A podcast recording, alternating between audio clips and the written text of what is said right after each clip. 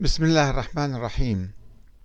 انتفاضة الشعب العراقي الراهنة حققت حتى الآن ثلاثة إنجازات.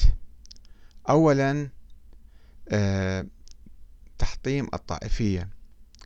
النظام العراقي الحديث هذا الذي قام منذ 2003 قام على المحاصصة الطائفية وعلى الفكر الطائفي أيضا.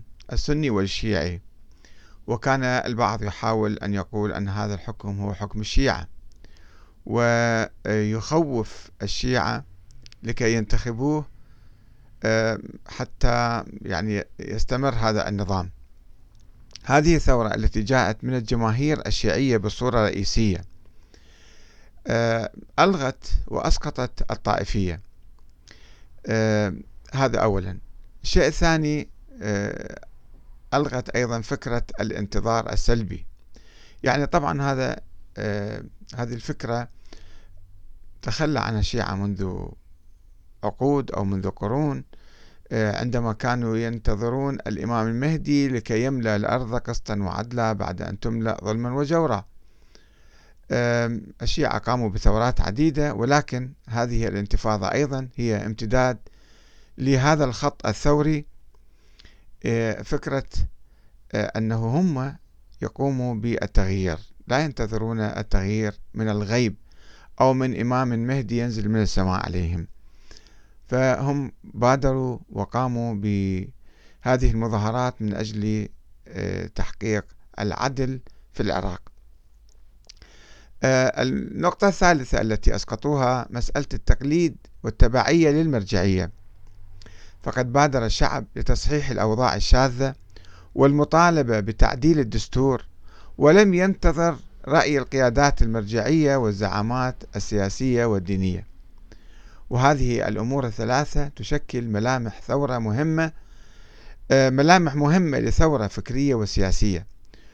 آه، ونأمل أن تواصل طريقها في الحقيقة نحو ترسيخ الديمقراطية والإستقلال عن جميع البلاد الإقليمية والأجنبية وتحقيق العدل والمحبة والسلام في المجتمع. البعض يقول بأن المرجعية كانت حاضرة في هذه الانتخابات وهناك من نشر على صفحتنا أيضا أناس يحملون أوراق أو يحملون لافتات تؤيد المرجعية.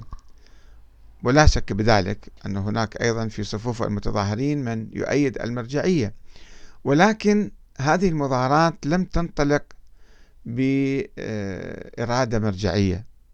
حتى مطالب المتظاهرين مثلا تعديل الدستور هذا أول مطلب طرحوه في أول يوم من أكتوبر المرجعية حتى الآن لم تبدي رأيها ولم تقل ماذا تريد وما هو الدستور الأفضل ولم تدعو إلى تعديل الدستور. فالجماهير هي التي طالبت بهذا وهذا يعني أنه هي استلمت القيادة بنفسها ولم تنتظر المرجعية حتى تقول لها مثلا أفعلوا كذا أو لا تفعلوا كذا. آه، الآن المرجعية ربما التحقت بالمتظاهرين تحاول أن تؤيد مطالبهم تحاول أن آه، يعني تهذب حركتهم وترفض العنف وهذا شيء جيد ولكنها حتى الآن لا تقود هذه المظاهرات. لأنها لم تسيطر عليها ولا تسيطر عليها حتى الآن. مثلا تقول لهم تقدموا يتقدمون توقفوا يتوقفون تراجعوا يتراجعون. هذا الشيء ما موجود مثل ما كان مثلا الإمام الخميني في آه، الثورة الإيرانية عندما كان يدعو إلى آه، أربعينيات كل ما يسقط شهداء يدعو إلى إقامة مظاهرات في أربعينهم.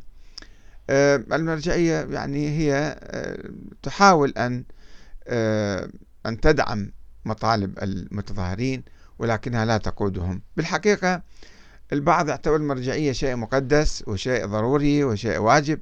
لا شك هي تؤدي الآن دورا مهما في هذا الوضع ولكنها ليست نازلة من السماء وليست جزءا من الدين وليست جزءا حتى من التشيع إنما هي ظهرت في القرون الأخيرة وتعززت في العقود الأخيرة وأصبحت قيادة أو تولت قيادة أو تحاول قيادة الشيعة آه، ولكنها ليست يعني مسلمة أساسية من الدين ويمكن تجاوزها. ولأن نظامنا الديمقراطي هش وضعيف ونحن يعني مبتدئين في التعامل مع الديمقراطية. فالمرجعية لها دور شعبي يمكن آه، تؤثر في مجرى الأحداث سلبا أو إيجابا.